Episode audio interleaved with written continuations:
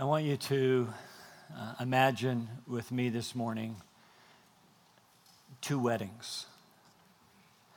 The first is not just any wedding, it is the wedding with the bride and the groom. Bride is perfect in every way. She has the most beautiful wedding dress that you have ever seen. It's breathtaking, long, white, flowing. Her makeup is applied perfectly. Her appearance stunning. In fact, you would be a little scared to get close to this bride. Every hair is in place. The hairdresser was flown in for the event. Her manicure is flawless. Her wedding bouquet, the most lovely you can remember. In fact, it becomes quite obvious that she spared no expense for all of the flower arrangements for the entire wedding, for that matter. And, and the rock on her finger is the biggest that you've ever seen. It's, it's dazzling. She's the kind of bride that, well, that intimidates all other would be brides because no one could ever look like her or have a wedding like this. Everyone and everything, you can be sure, is in place. Guests are on time. The, the music is not only live, it is performed by a small group of professionals. Everyone knows just what to do and when to do it. They respond uh, appropriately and, and rightly. The ushers are perfect gentlemen. The numerous candles are lit on cue. The bridesmaids enter gracefully, perfectly, and meticulously spaced. You sense that they're even counting their steps and that they were chosen for this event. Flower girl is as cute as a button. She doesn't look terrified, she even smiles. Ring bearer, he looks handsome in his little tux. He, he doesn't look bored, why, he even looks interested.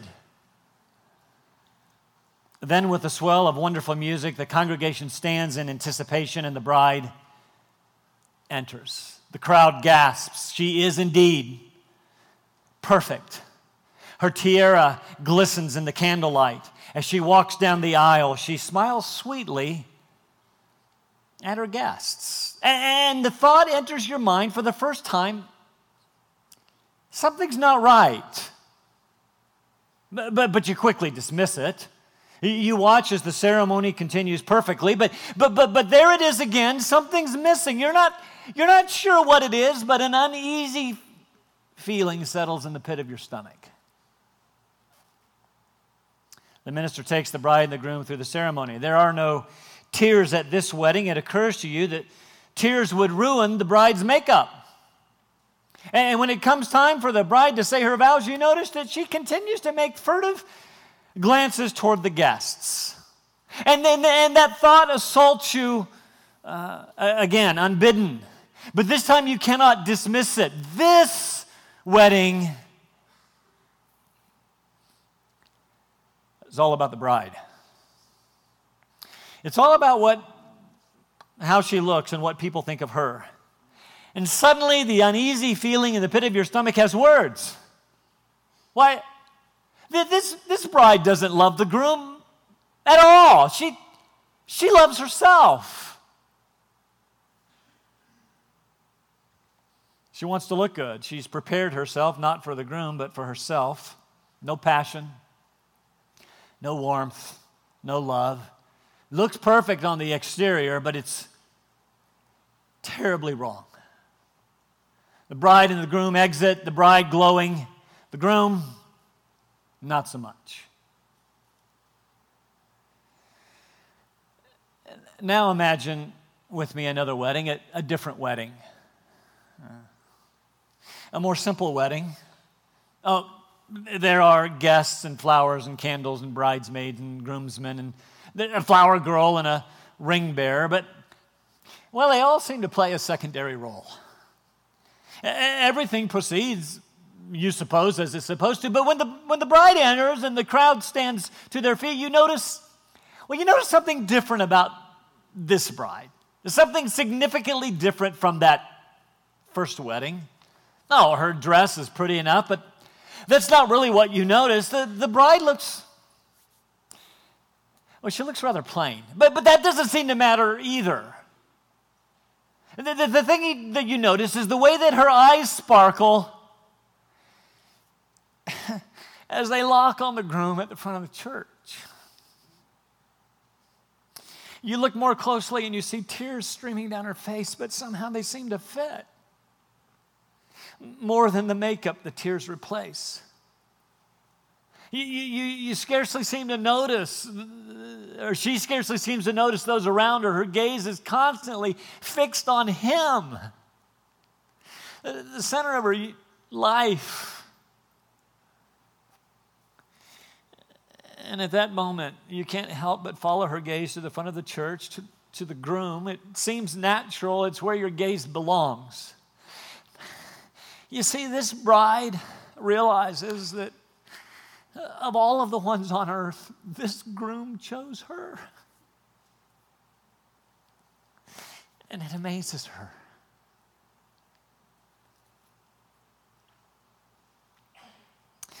An illustration flows from the image of Jesus being our bridegroom, and, and, and we, the church, being the bride of Christ. Uh, among other things, this beautiful picture is painted for us in Revelation 21, where at the end of time as we know it, the bride has made herself ready. She's, she was adorned for her husband. It is one of the most beautiful pictures in all the New Testament that describes the relationship of Jesus with his church. The question for you this morning is this which bride are you?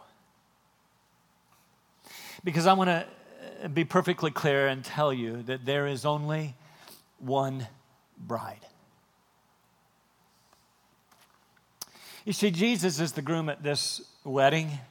And, when that question is asked, if anyone here can give any reason why this man and this woman should not be joined in holy matrimony, let him speak now or forever hold his peace. I want you to understand that Jesus is the one who speaks. In that first wedding, those who make themselves look good, uh, Pharisees, more concerned about the way they look than their love for the groom. They have no love for him. They've spent their whole lives looking good for the, for the crowds and for, for the guests, no, but no love for God, no passion for him. Jesus leaves them at the altar. They begin screaming. Look at all the wonderful things that we've done for you. Look around at this beautiful wedding.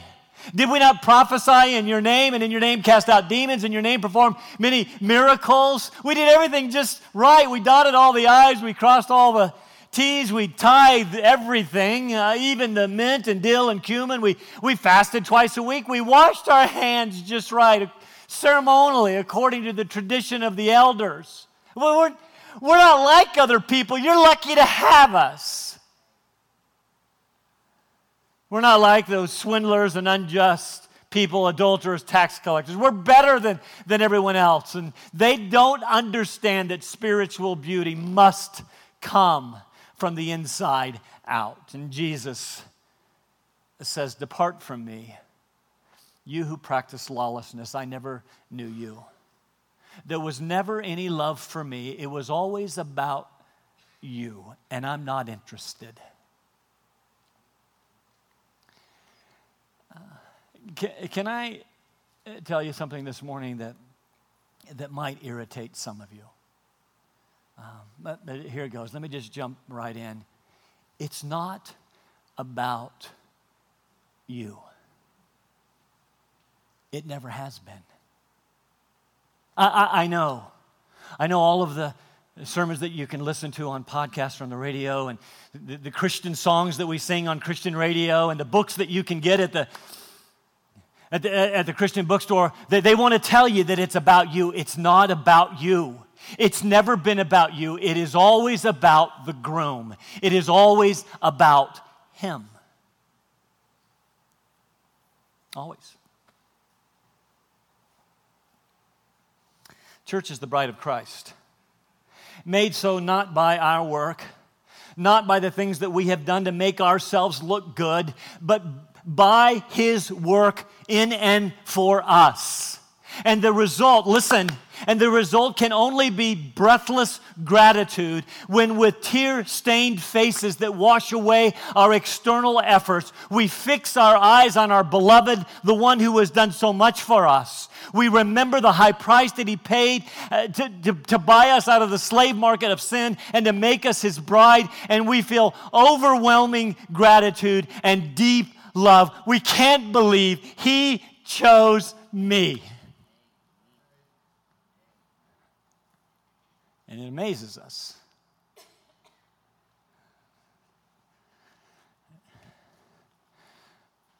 Amazes us. Ephesians 5 says, Husbands, love your wives just as Christ also loved the church.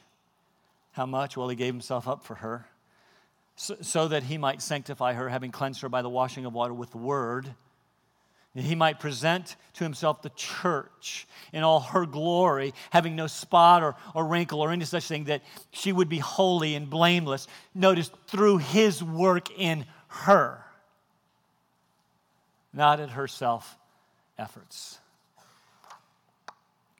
This is the kind of bride I'm suggesting that Jesus is looking for a church composed of people who love him, who have been made uh, holy, sanctified, cleansed from the inside out.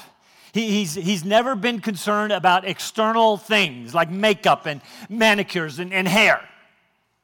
He's always been concerned about the heart.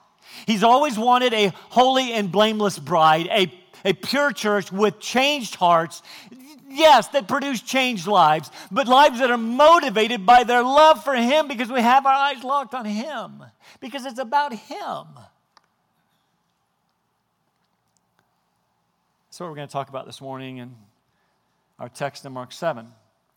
You see, the, the theme this morning is the essence of true holiness and the source of true defilement. We're in the second part of a two part sermon. Last week we saw this delegation of scribes and Pharisees arrive, having been sent from Jerusalem to confront Jesus, to publicly uh, discredit and destroy him. They, they level a charge against him. Your disciples break the tradition of the elders. See, external holiness, the system that we've erected to make ourselves look good. They go on to give an example. They don't wash their hands before they eat. Last week we saw that had nothing to do with physical cleanliness, personal hygiene. It was a ceremonial washing that supposedly washed away the defilement of the sin of others. Never mind, they had their own sin to be dealt with, just like you.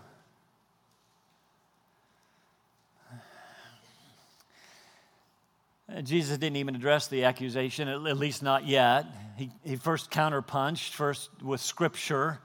Rightly did Isaiah uh, prophesy about you hypocrites. The only uh, time that Mark uses that word hypocrites in this uh, book, uh, you're familiar with it, is a term that comes from the Greek plays. It literally speaks of one who wears a mask, you know, on the outside to, to play the part, to, to, to look good. You honor me with your lips external holiness, but your hearts are far away from me. You don't love me, you love yourselves.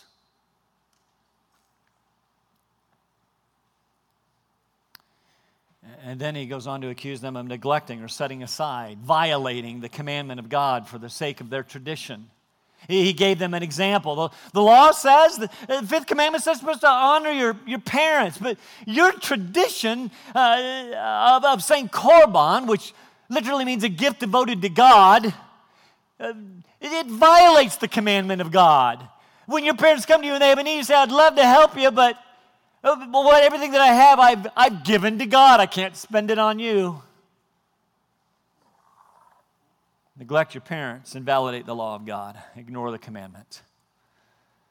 The Pharisees, and, and, and, and frankly, any world religion that teaches a system of rules to keep to clean yourself up, even listen to me very carefully, even Christianity, if you think that by being good you will somehow merit God's attention, bride in the first wedding. Look real good on the outside, impressive to all the guests, honoring with lips. But there's only one problem. These Pharisees, these world religions, they don't love the groom. They don't love God, So God says, In vain they worship me because their hearts are far from me. There will be no wedding because there will be no groom.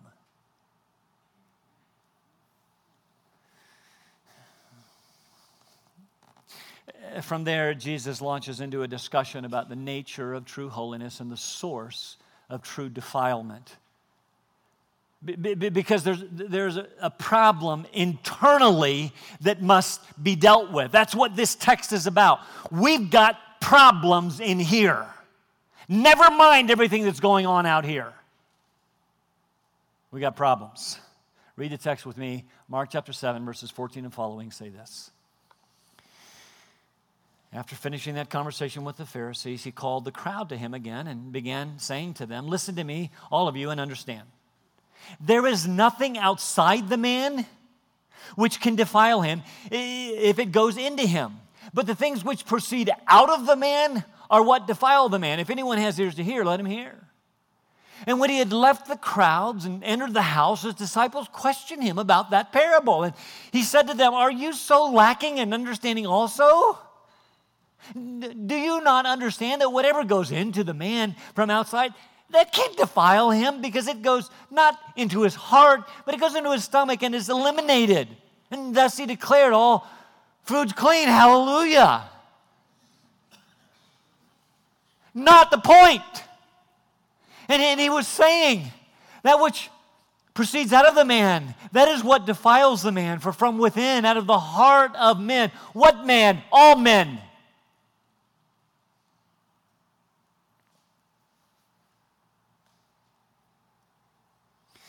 Out of the heart of men proceed the evil thoughts, fornications, thefts, murders, adulteries, deeds of coveting and wickedness, as well as deceit, sensuality, envy, slander, pride, and foolishness. All of these things proceed from within and defile the man. What man? All men.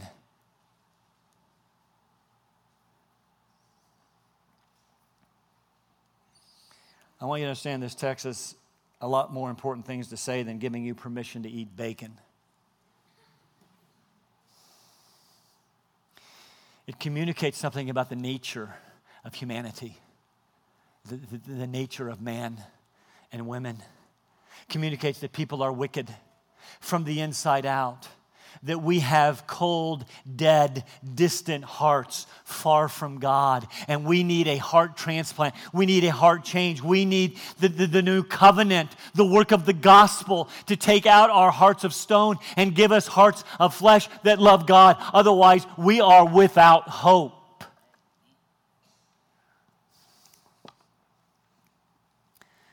Uh, remember that verses 1 to 23 actually go together. Uh, in those verses, Jesus actually has three conversations with three different groups of people, but on the same subject. One with the Pharisees, verses 1 to 13, that we looked at last week. One with the crowds, very short, verses 14 to 16, but it's confusing to the disciples. He, he has a conversation with them in verses 17 and following. We'll follow that outline just to give us some structure, but I want you to remember that our theme is the essence of true holiness and the source of true defilement. And neither one, I want you to understand, holiness and defilement do not come from out here, they come from here. So, my desire for us as a church is to become more and more beautiful bride of Christ, a bride that loves Him from here, that motivates what we do out here. Recognizing what springs from our heart and how the new covenant replaced our very filthy hearts of stone with hearts of flesh, by which his work in us, by which we love Jesus. If you do what you do out of obligation and you don't do what you do because you love Jesus, you don't get it.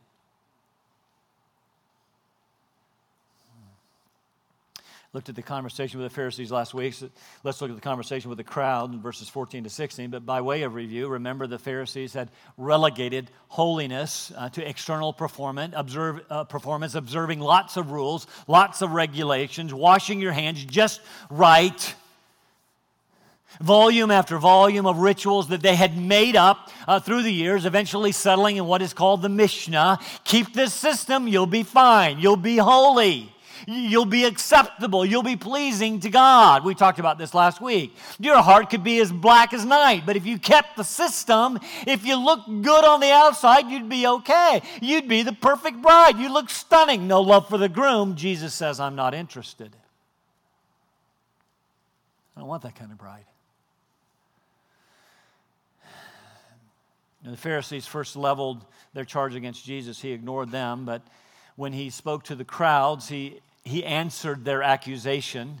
He, he starts by saying, Listen to me and all of you, and understand this is really important. I want you to get this because I'm going to say something that's unlike anything that you've ever heard before. So listen up. There is nothing outside the man which can defile him if it goes into him, but the things which proceed out of the man, that's what defiles the man. And as basic as that sounds to us, you have to understand how this would have shocked th- this crowd.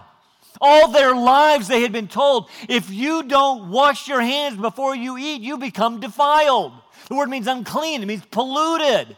Again, we're not talking about becoming physically sick because of polluted food. They were talking about becoming morally polluted, morally defiled, just like you pass germs from one person to another. If you touch an unclean person, a morally polluted person, like a Gentile or a dead person, both the same to them, you pass on moral filth. Then, if you eat your food without washing your hands, that moral pollution jumps from your hands to your food, and then guess what? You eat it, and it becomes part of you. That's what they, that's what they understood. And so, in order to remain holy, you got to wash your hands. In order to be holy, you got to do this or that. Name any world religion that you want. Do this. Some of you have been raised in Christian churches where you're told if you want to be accepted by God, you got to do this. It was ridiculous, but they'd heard it all their lives. Maybe like you.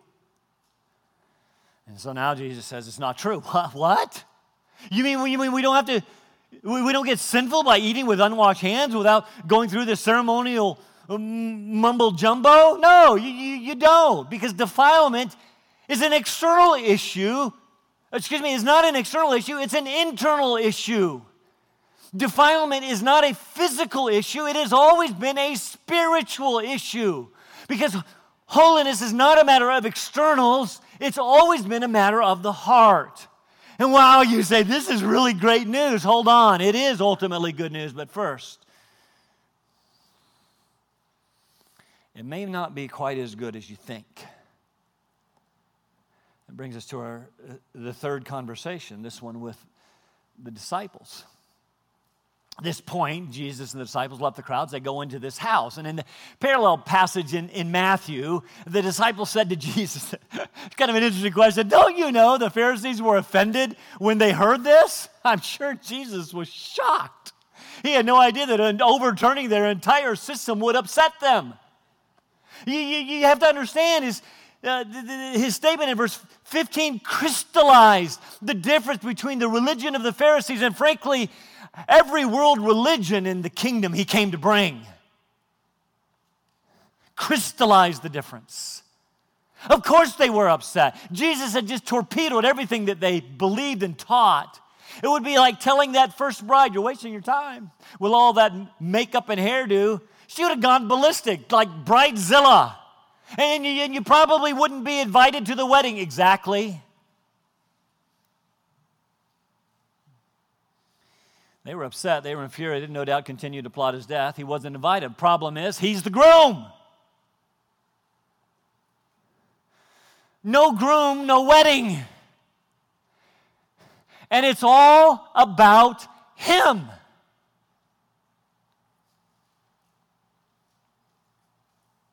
Make it about you, no wedding.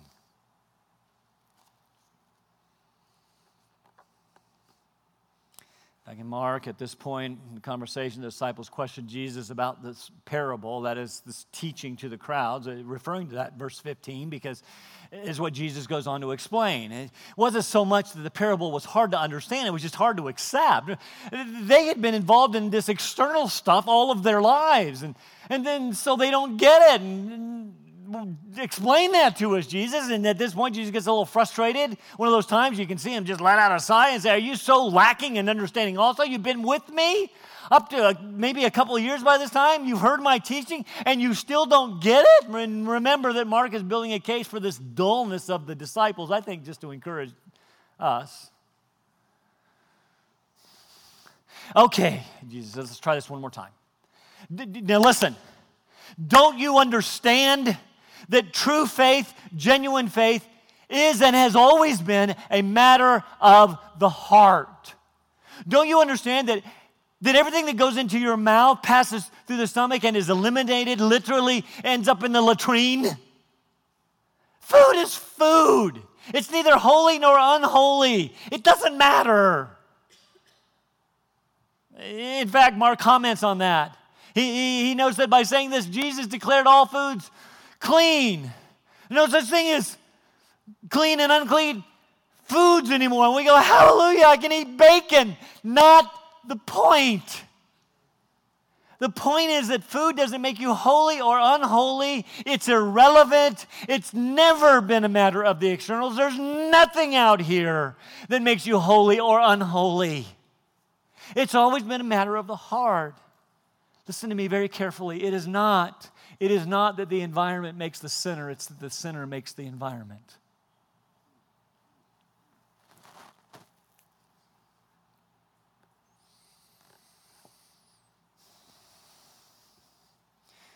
It's always been a matter of the heart. So, since we're talking about the heart, he shares some bad news. Bad news must come before good news. The things that proceed out of the mouth uh, excuse me, out of the man. Not the things that go in, but the things that go out of him. Notice verse 21 from the heart. Those are the things that defile a man. That's the source of true defilement. It's your heart. This is what he mean by that? Well, the heart reveals who you really are. Who you really are, you see, comes out in word and in action, comes out. You see, all of that religious performance that you do doesn't matter. Eventually, we're going to see the real you. What matters are the words and actions which reveal your heart and where your heart actually belongs.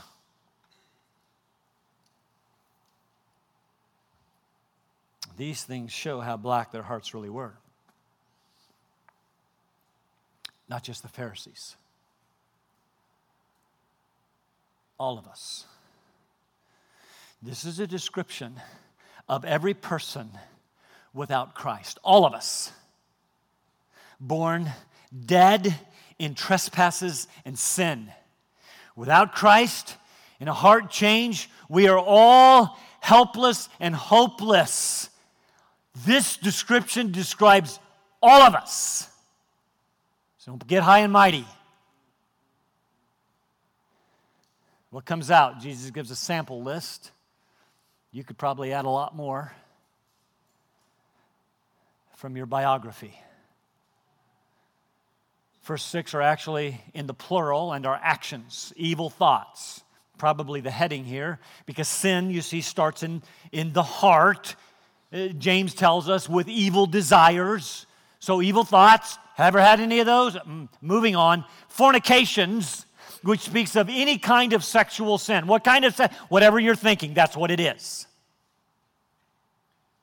Thefts, murders, adulteries, deeds of coveting and wickedness.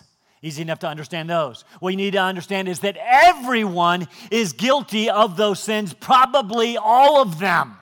You say, well, not really. Not all. I've done some of them, not all of them. I haven't, not murder and adultery, au contraire. Because in Matthew chapter 5, Jesus says, if you lust, that comes from the heart, and you are guilty of adultery. And if you hate, that comes from the heart, you are guilty of murder. So you're a bunch of murdering adulterers. I don't like that. Everyone is guilty. See, these actions demonstrate the nature of our hearts, black as night.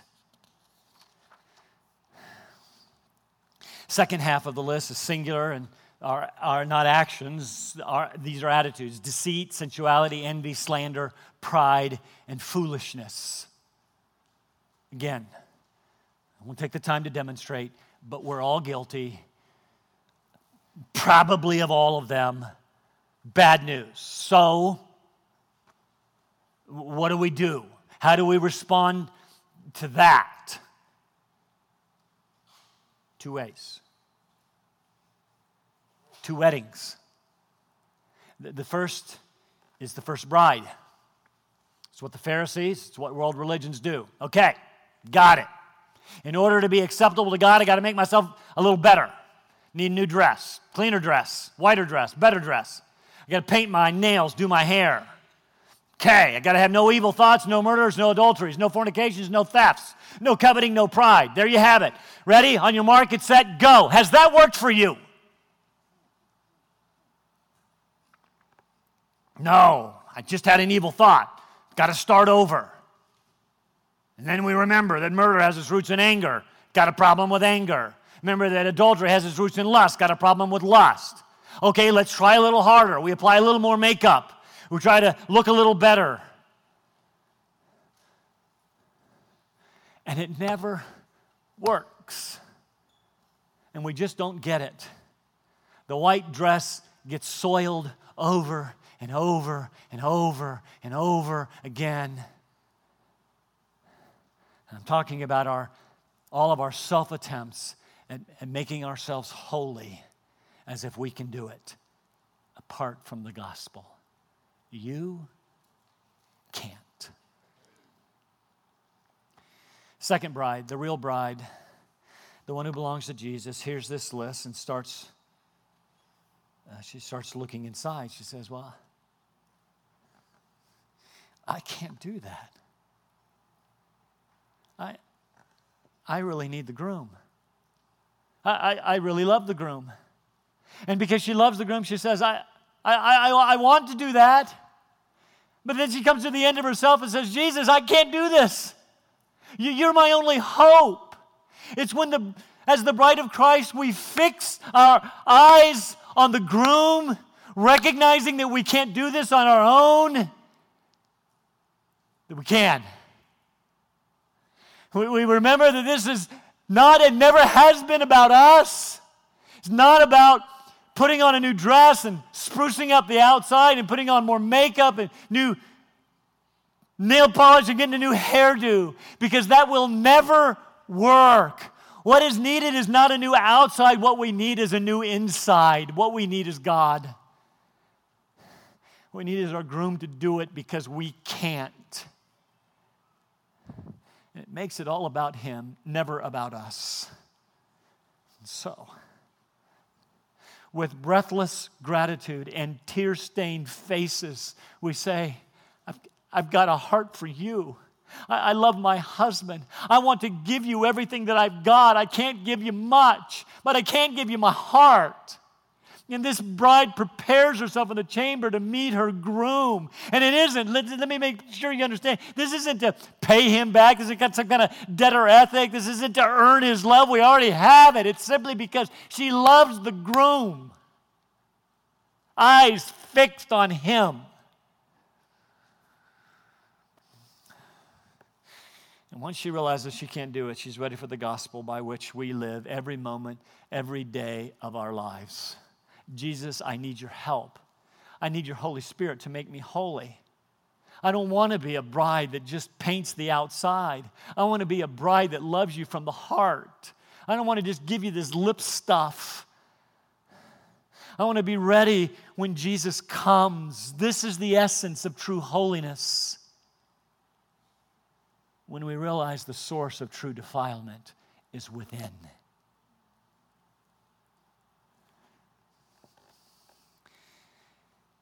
This is the bride of Christ. And I'm not talking about you individually being the bride. I'm talking about That's just weird. The, the church, together, we are the bride of Christ. So, which bride are you? Trying to get there by your own efforts, by your own hard work? Are you recognizing that Jesus is your only hope? I referenced Revelation 21 at the beginning of the sermon. Listen to its words as we now close this sermon. It's, it's, it's, it's a picture. John paints for us, mixes some metaphors, but I think you'll get it. Then I saw a new heaven and a new earth, for the first heaven and the first earth passed away, and there's no longer any sea. And I saw the holy city. That's God's people, the church. The new Jerusalem coming down out of heaven from God, made ready as a bride adorned for her husband. I heard a loud voice from the throne saying, Behold, the tabernacle of God is among men, and he will dwell among them, and they shall be his people, and God himself will be among them. And he will wipe away every tear from their eyes, and there will no longer be any death, no longer any mourning or crying or pain. The first things have passed away. And he who sits on the throne says these wonderful words Behold, I'm making all things new. Right? For these things are faithful and true. He said to me, It's done. I'm it. It's all about me. I am the Alpha and the Omega, the beginning and the end. I will give to the one who thirsts from the springs of the water of life without cost. You can't earn it. He who overcomes will inherit these things, and I will be his God, and he will be my son. But for the cowardly and unbelieving, and all of a sudden it sounds like Jesus' list the abominable, and the murderers, and immoral persons, and sorcerers, and idolaters, and all liars, their part will be in the lake that burns with fire and brimstone, which is the second death. And one of the seven angels who had seven bowls full of seven last plagues came and spoke with me, saying, Come here and I will show you the bride, the wife of the Lamb. That's you. If, you. if you're trusting Jesus and Him alone, His grace, you're trusting the gospel and Him alone, He's preparing you for His return. Stand for prayer.